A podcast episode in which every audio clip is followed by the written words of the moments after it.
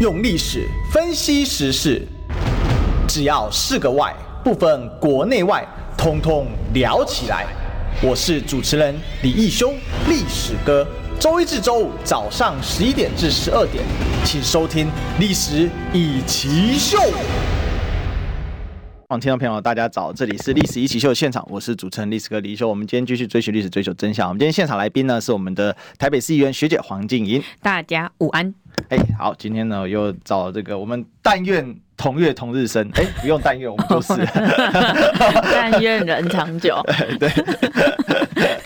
好了，这个每次看到学姐就想到，因为要能够在这个这么茫茫人海中哦，有一个同月同日生，其实不太容易遇到了。人家一年有三百六十五天。不会，我觉得真的很容易遇到同年同月同日生的人啊。有你有人跟你同年同月同日生吗？有啊，你啊。呃，我们没有，哎、欸，我没同，哎、欸，对，我们还同年呢、欸，没有同年啊、欸，是吗？没有啦，你, 你小我两岁了，对啦，我是说同月同日生啊，猴猴跟猪两个人就同月同日生，啊啊、你看这就，但是猪跟猴这个有没有相爱不知道，但相哎、欸、不对，等一下再讲出去要被骂了、哦，好吧？最近最近被骂了很多啦，我这个历史哥深切检讨为什么那么招骂体质，最近连这个做自己的直播，昨天晚上。啥都没讲，然后标题都不敢放，还黄标，实在郁闷的一个一批。真的假的？真的真的，我现在标题只敢放七月四号台庆这个呃报名中，然后题目没有，懂的都懂，这样也这样也遭黄标。对对对，哇，这 YouTube 越来越严格，哎、欸，真的好严格。我做了四年，我真的是没有想到有一天在 YouTube 上连标题都不敢写。我现在都，哎、欸，最扯的是下播马上自动解黄啊，就播出期间黄标，那个很伤，因为人说上不去。哦，你没办法扩散出去，哎，对，会锁死，我就很头疼啊。那、啊、我们等一下这个会不会也被黄标？哎，我跟你讲，这个更厉害。我之前在去年五二零的时候，全台第一家就我们中广历史哥的节目，当场被下架，就播完那个直播消失，然后在备台看到一个红眼标，哦，这辈子没看过，但第一眼看到，又后来知道什么内涵什么暴力啊什么啊，然后那些来宾是谁？那些来宾是李桂明。然后从此之后，根本相信说，原来网络操作可以啊！原来到底是谁暴力？要我知道，你长得太暴力哦，真的，很这个，所以我们今天是很黄很暴力，对，很黄很暴力，等下又被黄标啊！对对，这该不会某那个访问黄静，然后又黄标这样？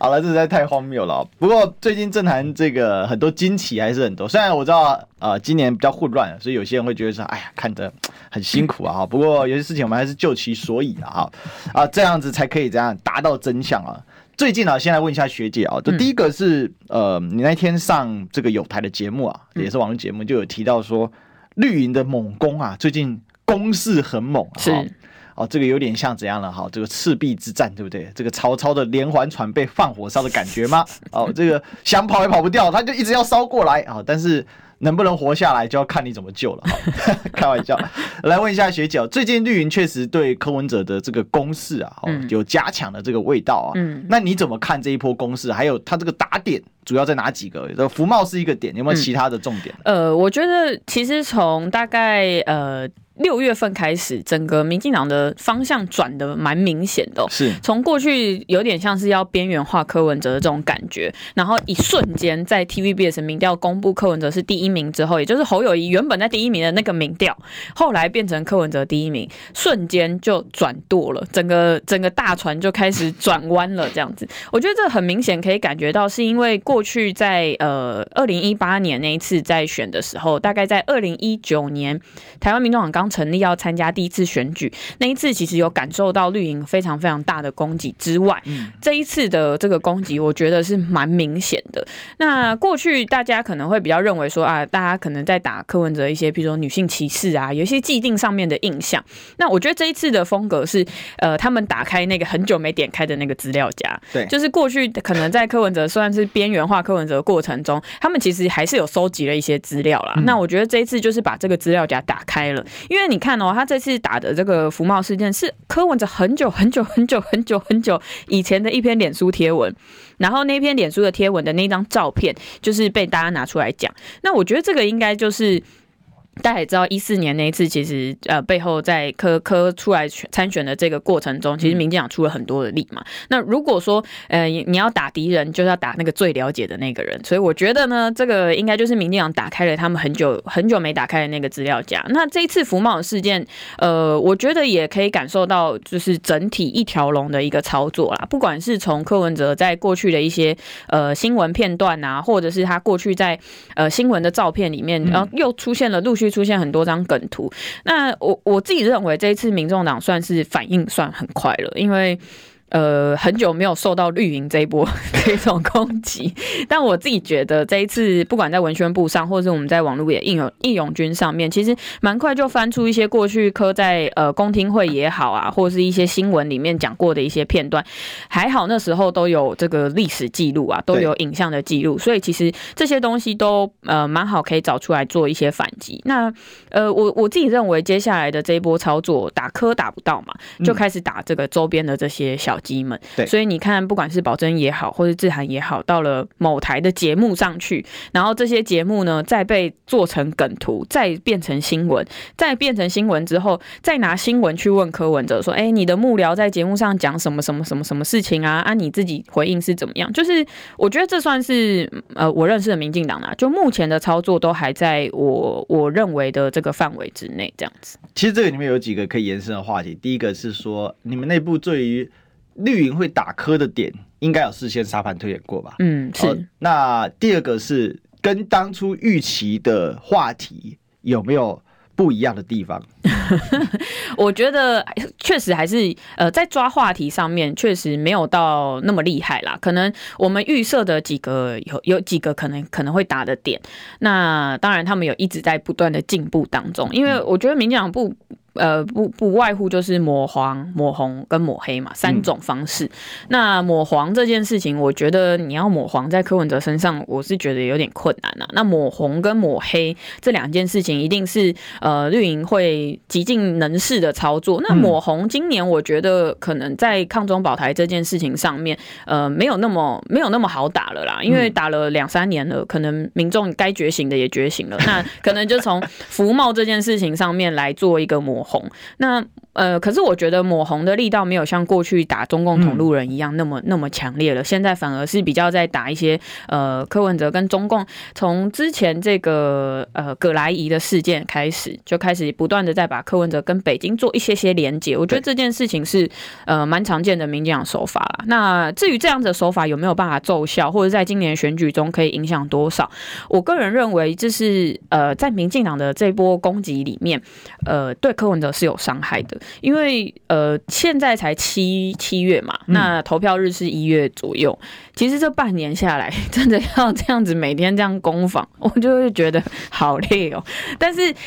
呃，不得不说，这一定是总统大选会面对到的状况啦。嗯、那我觉得前阵子柯文哲在中南部其实走得蛮勤的。那在 T 台那份民调里面，大家也看得到说，哎，他在高屏好像有起色一点点。嗯，所以会反而会让民进党开始有点紧张，说，哎，黑外得。你哪也怎么会爬起来？怎么可能？哎、欸，那也扣，那我扣零这样子。嗯、所以我觉得这个还是一波操作，就是从打服贸事件开始，然后从新闻上面去洗，那再加上政论节目，大家回去看一下某几台政论节目哦，那个真的是二仿佛二十四小时，这世界只有发生这件事情一样。但是我你说这样有没有用？是有用的。对对对对，所以我我倒觉得说，我们自己不管在网络声量这一块，或者是在能澄清的部分这一块，我们还是得多着力一点。点点了，对，因为这里面有几个，第一个抹黄，我想他们很难把柯，因为曾经有试着做过了，你还记得一八年的时候，那个时候有应该是一八年吧，如果没记错的话，还是这个一八年时候有做过说，哎，柯文哲在场合里，在那个一起吃饭的场合里面，我们讲了好多，我也忘记详细的内容了，嗯嗯嗯，但是好像就似乎要把它挂。不过因为柯文哲，我觉得他的展现不太容易了，因为他这这真的哎、欸、对 对, 對，而且其实三组候选人你看哦，会公开放闪只有柯文哲。哎、欸，对耶，对啊，因为侯友宜他太太很少浮到台面上，嗯嗯嗯，那赖清德他太太长什么样更是也几乎很少看过，嗯，很少，对对对。哦、那那我想这个至少我的印象，侯友宜的太太我还可以想到一个轮廓。这个赖清德太太几乎连轮廓我都没有办法想到，嗯嗯嗯哦、我想更这是蛮特别的，所以说要抹黄可能是这个点哦。嗯、那抹红，我想今年抗中保台，刚才像学姐讲的，要抗中保台的机会下降是麻痹的。但是我觉得他们今年有一个新的论述，哦、叫做反共自由，哦哦哦、反共民要要反共要民主，然后所有站在民进党对立面的，好就是不反共。然后不民主，因为我记得赖清德讲那一句话，我要一直帮大家附送，赖清德就是一个法西斯的家伙。你看哦，啊，今年这场选举啊，就是民主选到民主自由镇压，还是选到啊共产镇压个安尼尼尼尼。那他讲的很明确，但那一次之后，我看到有一份民调，它里面有分析政党的，因为不是每份民调都有，嗯，里面大概有一成五左右的民众党回到了民进党那边去，可能是偏浅绿那一块。嗯，我在认为这个是会有一些影响。你你怎么看他现在把它定调成反共跟自由民主的选择？哎，因为他一直在洗他自己的，他一直在洗他自己过去那个太偏台独的那个那个定调嘛，那个机机会从务实的这个台独工作者、台独金孙等等这些标签，一直不断的在在洗回来、洗回来、洗回来。到有一天他讲了说，台湾其实没有统独的问题，不就统独就是假。议题嘛，就要再讲一次，但是问题就是他自己扇自己的脸这样子。对啊，他不是就自己讲说台湾没有统独的问题啊？那好，那现在民进党要打这个反共这些的议题啦，我自己觉得，呃，在至少在我自己这个年龄的同温层，我是觉得有点困难，因为呃，像他前几天又被人家挖说他在台大讲的演讲的那个场合里面，呃，在跟学生自由搏击、自由对打的那个过程，他讲到说义务役不用上到第一线战场嘛，这个这个我就觉得说会让大家。大家其实现在你你蛮建议说副总统虽然他有维安的问题，可是副总统其实可以去菜市场走一圈聊一下，就会知道现在婆婆妈妈最担心的问题是什么，就是跟他打仗嘛。那打仗的时候自己孙子啊孙女啊什么什么会不会都要上战场啊，会不会很紧张啊，大家最担心的就是这么务实的问题。那你既然身为一个务实的台独工作者，怎么会讲出义务役不用上第一线战场的这种话？那反而会让人家觉得说，哎、欸，如果我们真的在第一线拼的时候，哎、欸，你们这些官员站在后面，会不会就这样不见了？等到我们回头想要喊长官救命，哎、欸，后面没有人，这种感觉是会让人家觉得你你跟你自己的这个务实的台独工作者这个标签是没有办法合在一起的啦。嗯嗯嗯嗯，确实哦，就是。他现在的问题就是一个困境，就是说实际面战争的感觉是零生的，因为其实今年已经一年回去当啦、啊。嗯，那我觉得这个每天都在嘲讽嘛，嗯、啊，你做西沟，哇，这西沟你做几年，哈哈 ，U C C U， U C C U， 这个是最好的嘲讽啊，我觉得，对吧？那因为我记得我入伍的时候刚好呃已经是到末代了哈，那那个时候。就有四个月跟一年之差、嗯嗯、然后我就遇到几个这个当时应该是往我几梯次，然后他们比较早来当兵，像我们是硕硕班读完才去当兵，所以就遇到年龄段差比较大，然后他就很干，我说你为什么很干？他说干我我同学妈的几月几号出生的，我就要他当四个月，他每天在笑我。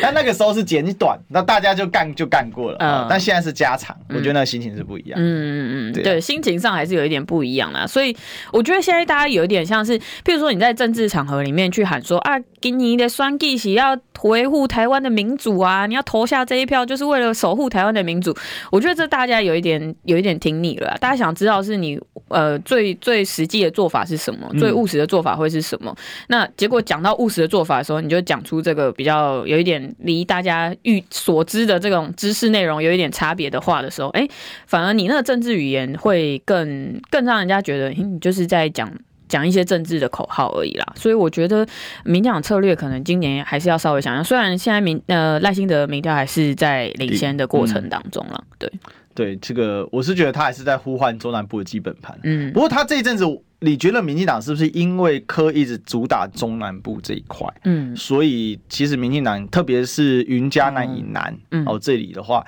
它是不是引起了他们一个很强的一个危机意识？因为最近很明显看到绿里面的绿内互打、哦、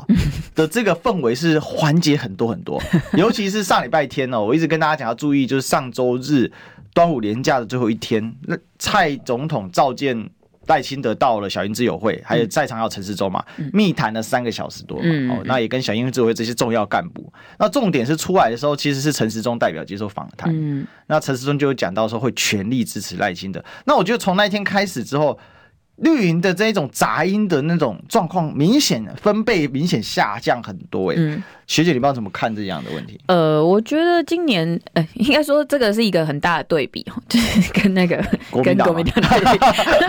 但不管就是其实今年因为在一开始就是市长决呃主席决定要参选的时候，大家当然有做一些分析，那大家也知道说民众党确实在过去的大家印象当中就是北部比较强、嗯、那网路比较这个呃，网路声量也比较高，但是中南部的部分，我们确实过去也比较疏于经营啊，这这必须要坦诚，因为过去市长本来就是在台北市执政，然后比较多的也是从台北市开始遍地开花出来的，所以今年他在刚开始要选的时候，他就是先呃立了目标，就是要在中南部开始多走动，因为过去大家可能比较常是透过电视看到他，比较少看到他本人，所以呃，顶多在一九年那一次，可能在车队扫街的时候有看到他这样。绕过去，所以今年他就先从中南部开始。那其实，呃，从大家的反馈，从我们这些幕僚同事的反馈当中有，有有听到是说，哎、欸，其实效果还不错，效果还不错。然后，呃，大家看到他，其实，呃，除了拍照之外，其实也都会想要多跟他讲一两句话。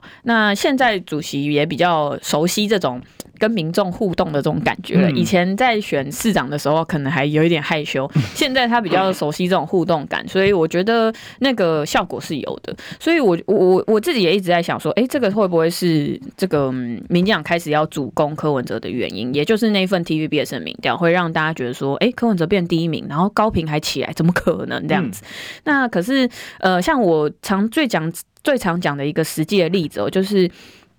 一九年那一次，我在呃后来在帮忙一些补选的时候，其实在高雄的街头就站在高雄巨蛋的前面。那一次我记得我穿着台湾民众党那个背心啊，嗯、站在门站在捷呃巨蛋前面帮忙发文宣跟宣传单，真的没有人认识我哎、欸，哎呦，真的。然后那时候还会有人问我们说，哎、欸，台湾民众党。哦、oh, ，是哪个党？对对对，就是就是会有这种这种这种印象，跟北部落差极大，落差真的很大，嗯、尤其是我自己身自己去体会跟感受之后。嗯呃，在台北可能我们譬如说在路边街口会有一两个民众跑过来说可不可以跟你拍照这样，可是后来在高雄真的真的没有人认识我，连我自己都尴尬了，就是就是会有这种感觉。可是后来我开始这几次看到一些呃网络上街头民调，也会选择在高雄这个地方来做民调嘛，那、嗯、发现哎、欸，其实认识柯文哲的人有变多了，然后认识台湾民众党的人也变多，所以我这我大概也觉得这应该就是为什么绿营要群起围攻的一个很主要的原因啊。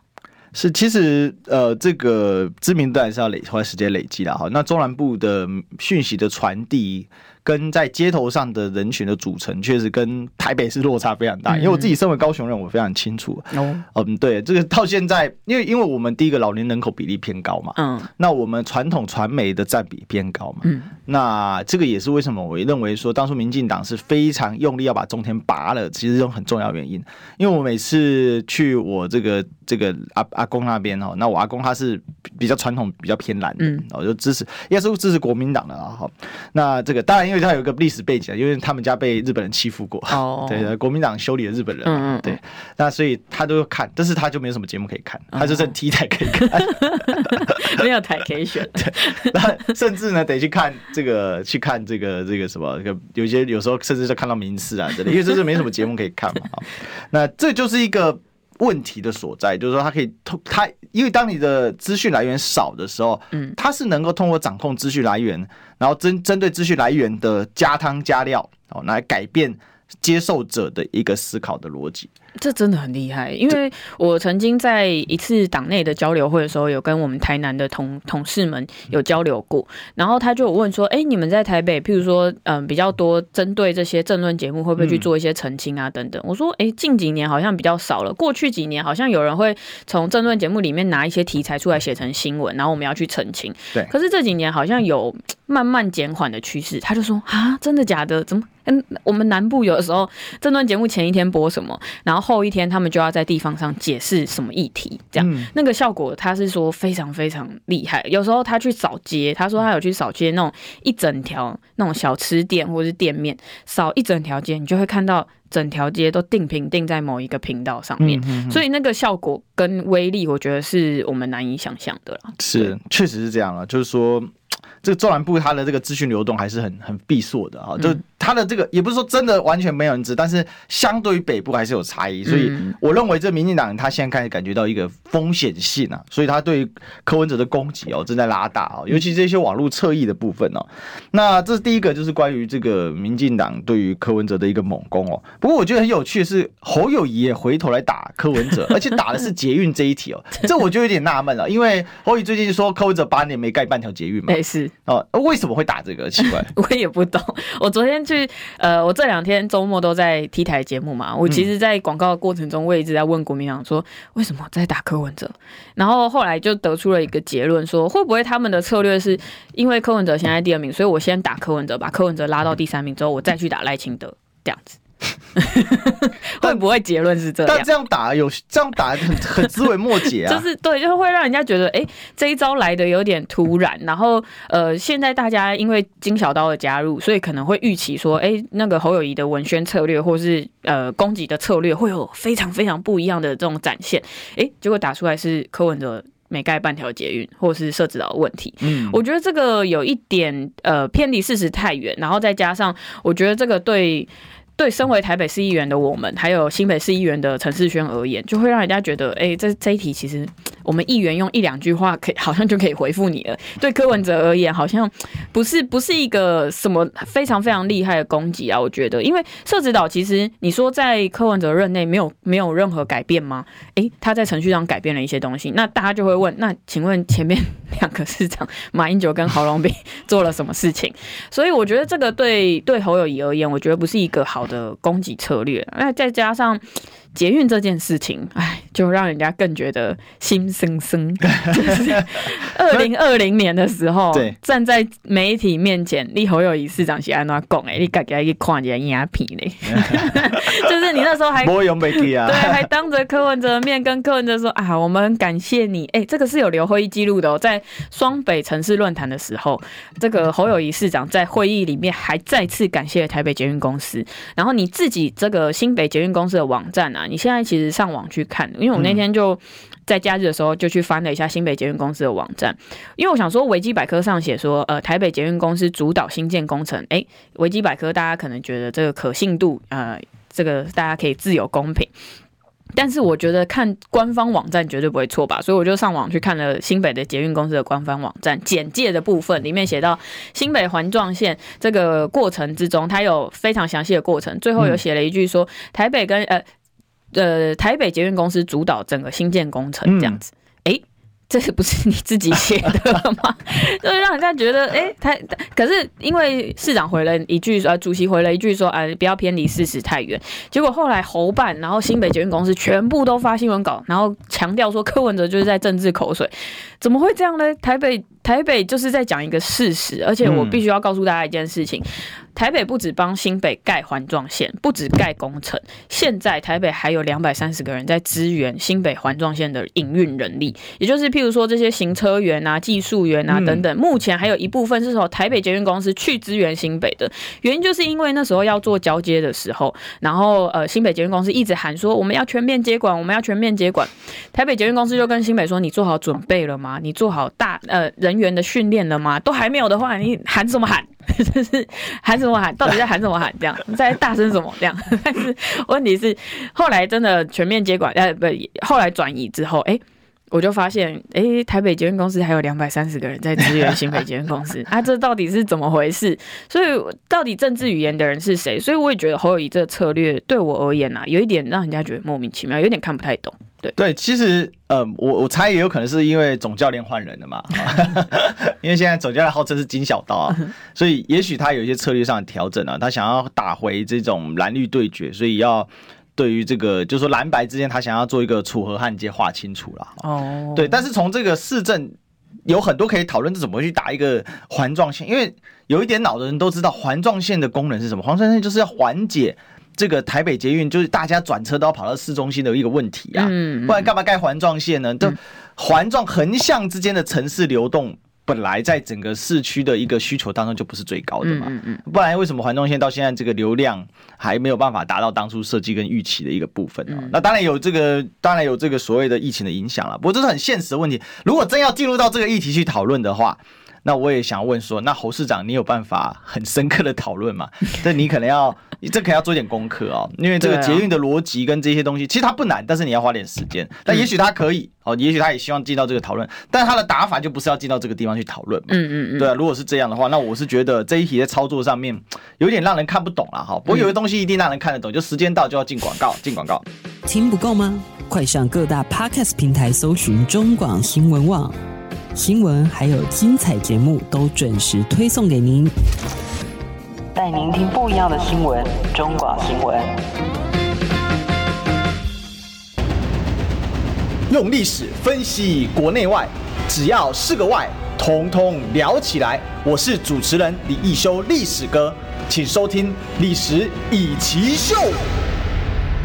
欢迎回来，这里是历史一奇秀的现场，我是主持人历史哥李一修。我们今天继续追寻历史，追求真相。我们今天现场来宾呢，是我们的台北市议员黄静颖学姐。Hello， 大家午安。哎，那这个其实我们刚才谈到，就是说为什么侯友宜要这时候猛 K 柯文哲，可以理解他想要干嘛，就是说从战略层次上可以理解，但从战术层次上是让人家摸不着头绪。对，这个呃，我刚好也有这几天有遇到一些小鸡们，小鸡们也有在讲这件事情，嗯、就是在讲说，哎，奇怪，大大方向跟大战略好像有一点出现不同调的状况，因为现在不是大家都在讲说什么地方上希望可以蓝白合作吗？然后希望柯文哲可以去帮蓝营小鸡站台，国民党还说不可以，你们通通不准动，我要列一个条款，告诉你们说哪些哪些哪些不行这样子。嗯、然后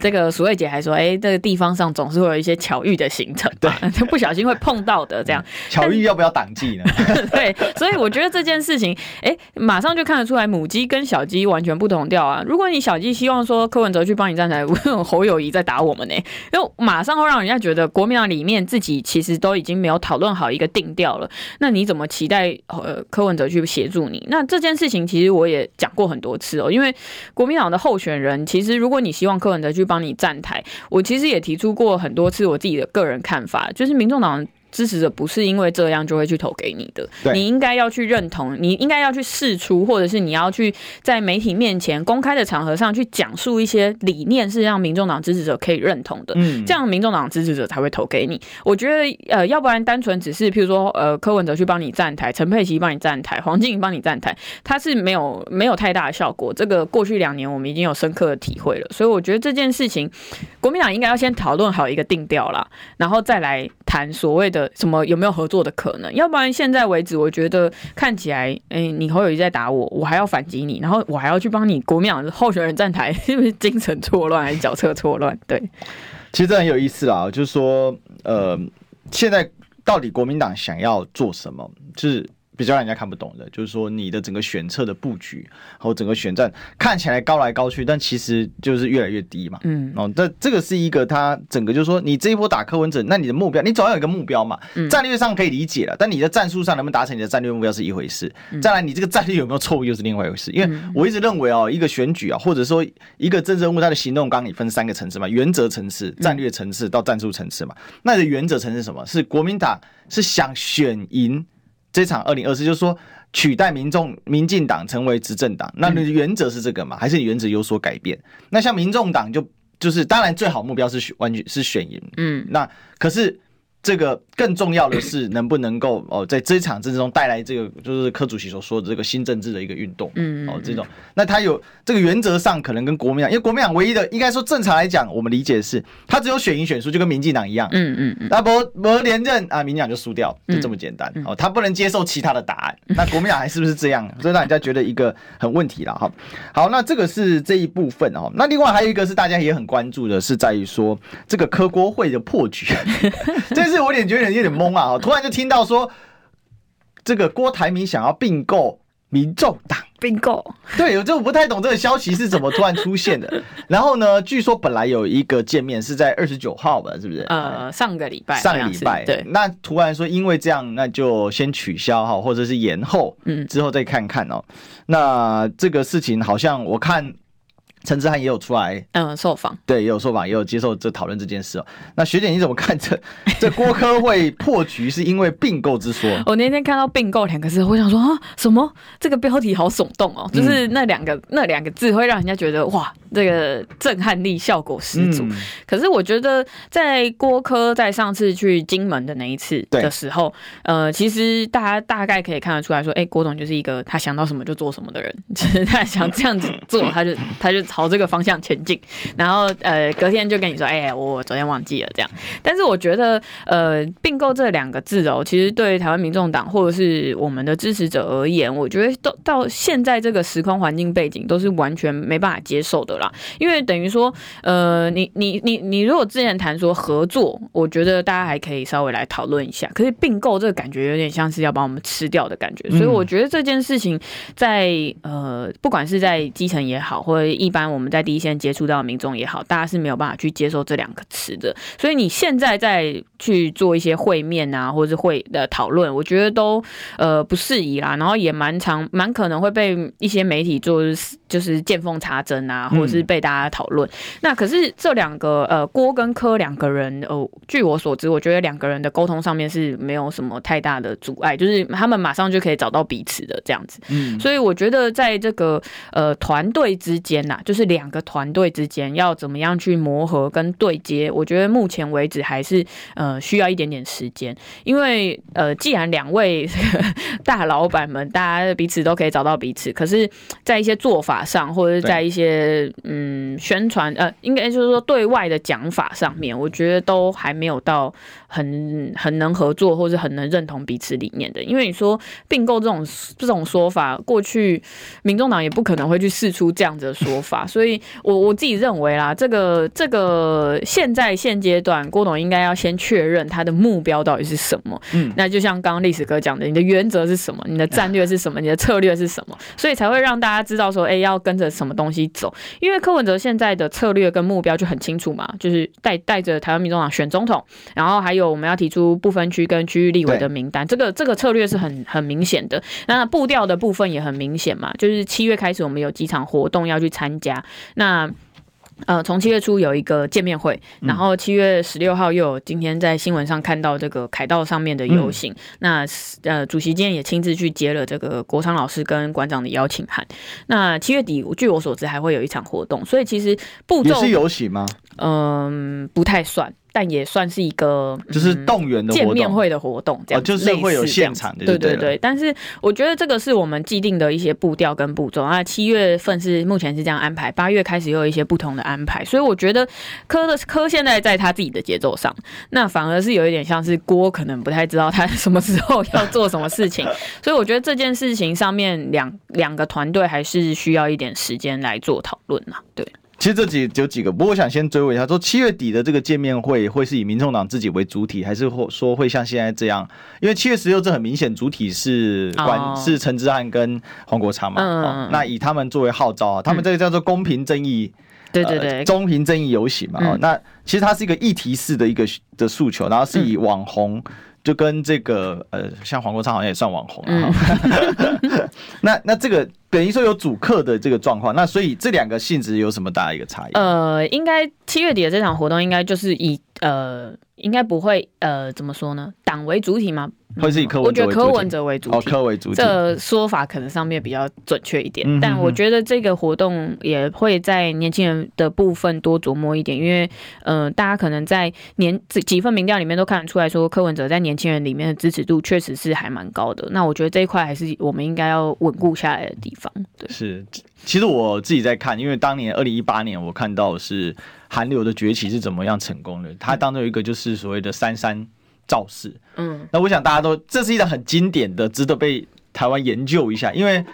当时的状况是根本没有人想到说，有可能有人可以在高雄挑战民进党，嗯，尤其陈其迈作为民进党的政治新星哦，政治明星啊，尤其未来的，现在也可以看到他发展的很好嘛。那当时就是主要是凤山、冈山跟旗山，就是你现场看到他去登录、嗯，那这些人愿意走出来参加你的造势，他就会愿意投你。嗯嗯嗯、所以我一直觉得这一场游行其实是蛮重要的，可是是要过山才有办法把它定性下来。嗯、所以看起来说七月底也有一场，那后面还会再办。后面应该还还是会有啦，就是我觉得陆陆续续、嗯、呃去去不断的去 try 这种呃实体活动的可能性，因为呃过去可能民众党在办实体的造势的时候，确实不太像两大党这种哦疯狂动员，然后游览车啊什么的都可以都可以带得出来。那我们比较靠的是网络上的宣传，或者是大家实体呃这些议员们帮忙协助宣传，或者党内的一些明星帮忙协助宣传。嗯，我觉得这个是可以从大概时间也差不多了啦，剩下半年左右时间，慢慢一次一次不断的去扩大一些活动上面的规模，然后把这个事给造起来，才会有这种在最后，因为我们当时其实也是很担心说，哎，在最后你看那种。民进党办那种大型造势场合，哇、哦，那哭啊，然后喊啊，那种会让人家觉得哦丢啦，我们就被投民进党这种感觉，就是那种那种那种真的他们还是。看你小时候没有少去过这种场，对，我小时候也没少看过这种场，就是小时候常被爸爸带去，那真的很厉害，会让人家觉得我明你明天一定要出门投票那种感觉，对对对，这个这个真的是民进党的强项，所以我觉得这个民众党还是可以从现在开始一次一次，从小小规模开始一次一次办。那从呃其实这几次也有在try，就是不同区，譬如说像昨天在中区也有办这个选择咨友会的成立大会，然后前阵子在台北其实也办了一场北部的这个选择咨友会，就是一步一步把它累积起来，然后到最后成为一个大的活动啊，这样是，所以这种累积能量的过程真的需要把人给叫出门，嗯、叫出门是很难的一件事情，嗯、所以。呃，如果能够办多一点这种实体活动，我是认为第一个博新闻版面也是有帮助啦。哦，尽管绿媒它基本不会报，好，它就轻描淡写。那第二个，但是这些人如果他有一些实体，他要对接的过程，我是觉得这个能量是蛮重要的。当然也有一些从政的朋友啦，民众党朋友跟我说，哎、欸，你会不会觉得到现场都是一些怪怪的人？哦，我是觉得说。怪怪人到哪里都会有啦，但是他当然他到现场他一定是会比较热情的，那你要能够接受他那股热情，那政治不就是这样吗？政治乃众人之事嘛，好，那会跟你积极互动，那一定是比较热情的，那你要怎么去适当的回忆这份热情，既不让他失望又不要让他过过线，这本来就是一门艺术啊，是这个是很重要的。不过那我就蛮期待的哈，就七月十六号在七月底开始，等于说柯文哲办自己的活动，好那。我想最后一定会走向柯文哲加整个民众党，是对嘛？好，那就慢慢的带动起来。嗯，那这个落地的过程就可以看得出来，今年就是到底柯文哲的民调能不能投出来？我想这个是很关键哦，大家应该要更加去重视这种现场的活动。是，当然这一场战帖哦，就是民进党是肯定不会接，七月十六，那国民党接不接？我是觉得这是他们两难的议题。但其实这个问题没有那么难啊。哦，你说要不要去参加？对啊，整党去参加肯定是不行的嘛。嗯，你一党接受参加，那讲白了，那现在是黄国昌跟这个陈志安做你党主席嘛。那你可以说我们不反对党员参加嘛。哦，对啊，但是这个然后党以个人名义参加不需报备。嗯，那这不就就解解套啦，那也没那么困难啊。不过国民党的脑袋。哎，糟糕，又被人批判了哈！今天又要被骂了，等一下又要被骂。对对，但不进广告会被骂的更惨。不进广告，听医生的话，给您健康小提醒。大家好，我是台大医院家庭医学科年小金年医师，在这边提醒大家，预防 A 型肝炎，请记得尽量避免生食，然后如果有症状，请记得尽早就医。如果没有 A 肝的抗体，请记得可以施打 A 肝的疫苗，两剂完成施打，产生完整的保护力。想听最实用的医疗资讯，锁定每天中午十二点，中广新闻网、流行网，听医生的话。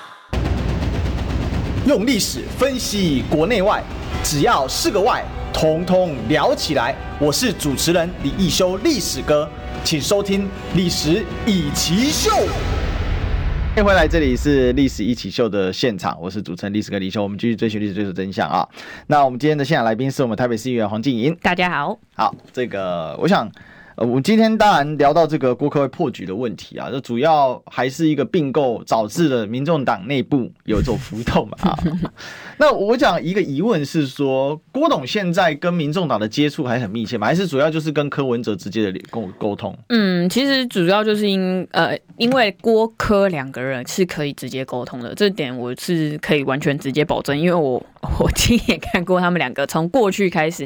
手机很畅通啊，这样子。那呃，两位其实不管是约什么时间，或是约什么地点，我觉得这都是，诶、欸，他们两个之间。哎协调好，其实就就可以了。那我觉得这次会有一点点大家会有一点疑虑，当然也是因为最近在尤其是上一次金门的事情啦，我觉得上一次金门的事情可能有一些 不, 不同的声音出来，包含在我们自己党内或者是在网络上义勇军的大家的反应，呃大家应该都可以看得到说有有当然有非常非常赞成的，当然也有一些人认为说这个可能在形式上面啊，或者是郭董隔一天的回应啊，会让有一些柯粉感觉到，哎、欸，是不是被欺凌啊这种感觉？所以我觉得，自从上一次金门之后，可能在这一次的会面上面，大家就会觉得，哎、欸，那应该要更加谨慎一点点，或者是应该应该要大家可能两个团队应该要讨论一下，说会面的形式或是内容到底是什么，才会让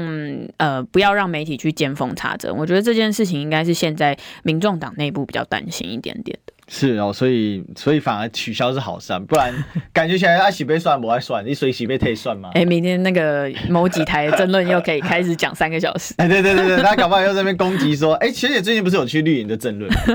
欸，没有没有，我还没有去，因为我觉得啦，他们就是在用一种手法，就是他不让你完整的讲出来，然后他也不让，他会去做一些剪接，或是可能会去做一些后置，然后。侧翼又从这些图、这些这个节目里面去截图，然后才讲出什么什么东西。这个我三年前就深受其害。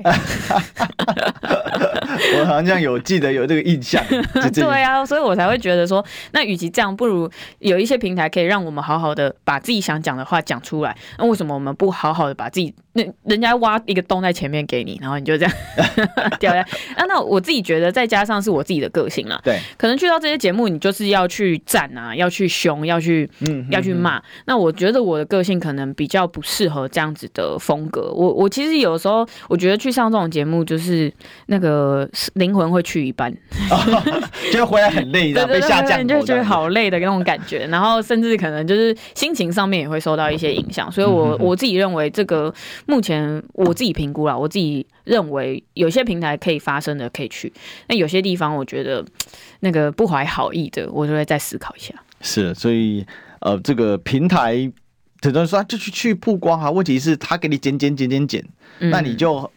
讲直白了，那根本就不是个原味嘛。我那天上次看这个宝宝杨宝珍啊，嗯、这个民众党发言人，他去这个绿台嘛，哇，主持人跳下来帮他打。我觉得宝宝宝真的很勇敢，那再加上宝宝其实过去一直以来的风格也是比较这个。他愿意站小战狼，对对，他也是小战狼，所以我觉得宝宝确实是非常非常有勇气。我那天看到他，我才问他说：“哎、欸，你还好吗？”但我觉得这个这些节目里面有一个问题，就就是你在讲你想要阐述的时候，旁边就会有那种就是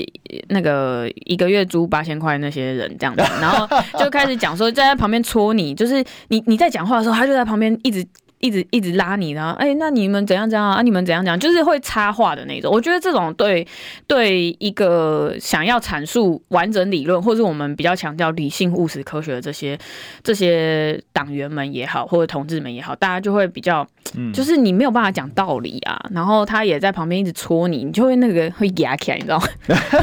会有点生气。他在等你生气。对，这是故意的啊。他们很习惯做这种事情。对啊，因为我仔细去看他们的手法，其实从来没有变过，就是。破坏你的人格，嗯，他就是想要你、哦、看到你在节目上生气的样子。对，那你一旦生气，其实你人格就被破坏。那因为从政者跟我们讲白了，我们就是平常是主持做主持人，我们做名嘴做名嘴，嗯、其实那个功能是不一样的。嗯那那个时候生气对我们来讲没什么关系啊，因为强调议题的时候可以有高潮低潮，嗯、这是一个节目效果。可是对于对于政治人物的话，政治人物有政治人物的格啦，嗯，哦，就说韩格啦。我一直想到那个唐朝啊，在招募这种这个官员的时候，有四道判啊，有四个判判别标准，叫身言书判。嗯。身呢要、啊、这个相貌堂堂，言呢啊要恰如其分，书呢要工整完备，好，那判呢哈、啊、要这个要能够呢秉公无私，对不对？那可是第一个就是什么身跟言，哎、欸，其实你知道古人智慧真厉害啊，嗯、因为 first image 哦，第一印象，第一印象你知道、嗯、这个人走进去看起来像官啊，他的这威严加三分，讲话再开口啊差不多，最后才是人家书跟判。你说不对啊，我应该是判书延伸才对吧？先看履历表或者什么的。对对对，你看我们现在人会想说判书，那、嗯、第一个他能判决公正，第第二个，他写字要好看，但大家看得懂啊，嗯嗯、对不对？然后再来，他时才讲话，那最后他长得怎么样没那么重要。哎，抱歉哦，虽然是这样，但过了一千多年，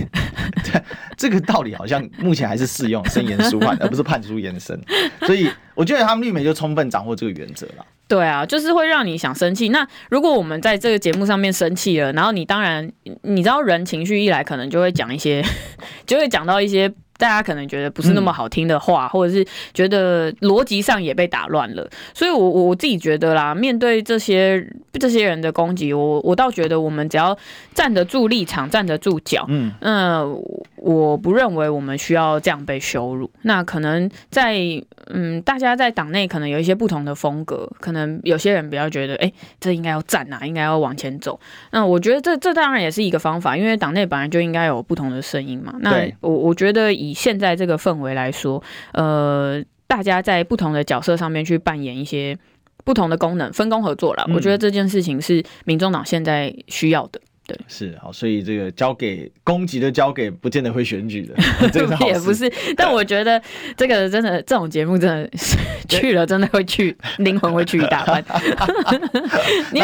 很想骂，但是你会觉得不行，我要忍住。台湾民众党就是务实理性，我不能跟这些人吵这样。他就要破你那个，其实他的做法很简单嘛，就是比如说我看那一次他的这个讲法就是说，你那么年轻、啊、你就跟柯文哲一样。哦对啊，欸、听到这种话你不很生气吗？对啊，会啊会啊，有点过头、哦、就是完全不能讨论那个主题了啦、嗯、然后再加上研究什么什么什么狗啊或者什么什么这类的议题的时候，哎、欸，真的我觉得保真已经非常非常大气了，是就是非常有智慧的回答他们说，哎、欸，这个也是很可爱的啊，对不对？那不需要去讨论这些东西。哎、欸，这种我觉得这是呃，你想要展现你高智慧的、嗯、但是你知道侧翼就会去截图，然后就会去讲说、嗯、啊你站得不够啊等等的，我觉得这就是故意的一个激将法啦。不过还是要给保真一个很大的大拇指。我我有跟他讲说这种场合怎么应对，因为我们家这个长辈是深绿嘛、嗯哦，所以常常跟他们这样子三十几年相处下来啊、哦，其实我已经找到了一个诀窍，先顺着他的话讲。他说：“哦，你讲我讲同意啊，底这个抗中保台这个脉络点管，你讲的这拢对啦。”嗯，系啊。啊，不过我想讲，我们是大家拢是跟他注重抗中保台啊，所以吼、哦、这样的、啊，哎，你先给他同意，他就缓和下来，他才不会，因为他一直在要要揍你啦。因为他们是情绪啦，啊、哦，他第一个是情绪点，先做立场判别嘛。嗯，那如果你不认同他的话的话，他立场上他就压起来啊！对对对对，所以先缓和他。我有跟宝宝讲这件事，你说的我都同意啊。不过呢，我认为以下三点我可以怎样怎样怎样。我想补充另外几点啊、哦。那在呃对，那你也可以说，你说我都同意，在抗，你就可以给他说，那、啊、是你的脉络，但是你不要讲的太那个哦、嗯，你不要去否决他，因为你先打他脸，他面子站不住哦。他就跟你翻脸，你就会牙起来，就换他牙起来，那一场就没得玩。那最后两分多钟，其实大家也很关心一个点，就是说。这一次民众党的立委的布局啊，好，因为我们看到看起来区域立委所要提的人数可能会比预期的还要再多一点哦，嗯、而且比如说像台中可能会增加沙卡都的选区，因为本来以为只有碧如姐哦，蔡碧如要下去选，嗯、那现在看起来可能第二、第五、第七选区哦，除了中和选区之外，五跟七都在征询。另外，我也看到陈世轩哦，这个民众党的新北市党部主委也提到。在新北市不会只提一区啊，嗯嗯嗯，那你怎么看这个布局？那就势必蓝白是要直接冲突了、嗯。我觉得国民党一定是每区都提嘛，因为我因为我觉得我现在还是看不太懂国民党的操作啦，就是小鸡在喊蓝白合，然后母鸡在打柯文哲，所以我觉得国民党目前没有一个定调的状况下，那民众党现在呃民调稳居在在第二名的状况之下，那我们当然就要思考一些不同的逻辑。不过我在这边还是要提醒说，其实我们现在的布局的模式不应。应该跟二零一九年是一样的，我觉得这应该做一些进化跟改变。嗯、那当时一开始本来大家采用的是精兵策略嘛，就是觉得说，哎、欸，我们可以呃精准的投放某些区域，然后投投把资源投在某几个候选人身上。那既然现在要改变策略的状况底下，我觉得某些原则还是不能改变，就是我们提出来的人选必须要跟党是有契合的。那我所谓的契合是理念上的契合，而不是选票上的契合，就是不是选完这一支之后一狼就没去啊。或者是选完这一次之后，以丢跌瓦靠美民众党这样子，我觉得这件事情是党必须要呃先想好的。那如果说这一次，其实我觉得也是一个人才培养的一个模式啊，因为呃大家会觉得说你民众党就是没有人嘛，然后人人也少，可能跟两大党比起来你没有办法提那么那么多的区域立委。那我觉得这个应该是我们这一次应该可以来来来来思考的。那现在有选决会，然后也有这个中央委员会，其实把关的机制还是都都存在。那我觉得当然在提区域立委的这个名单上面的时候，党应该要更加谨慎跟小心。呃，我觉得时程上确实现在呃，其实剩下半年左右，确实是比较晚了一点点，但是提出来的候选人不要又让人家觉得啊，马上就 Google 到什么有怎样怎样的事情这样。是啦哈，这个刚才哎，时间到了。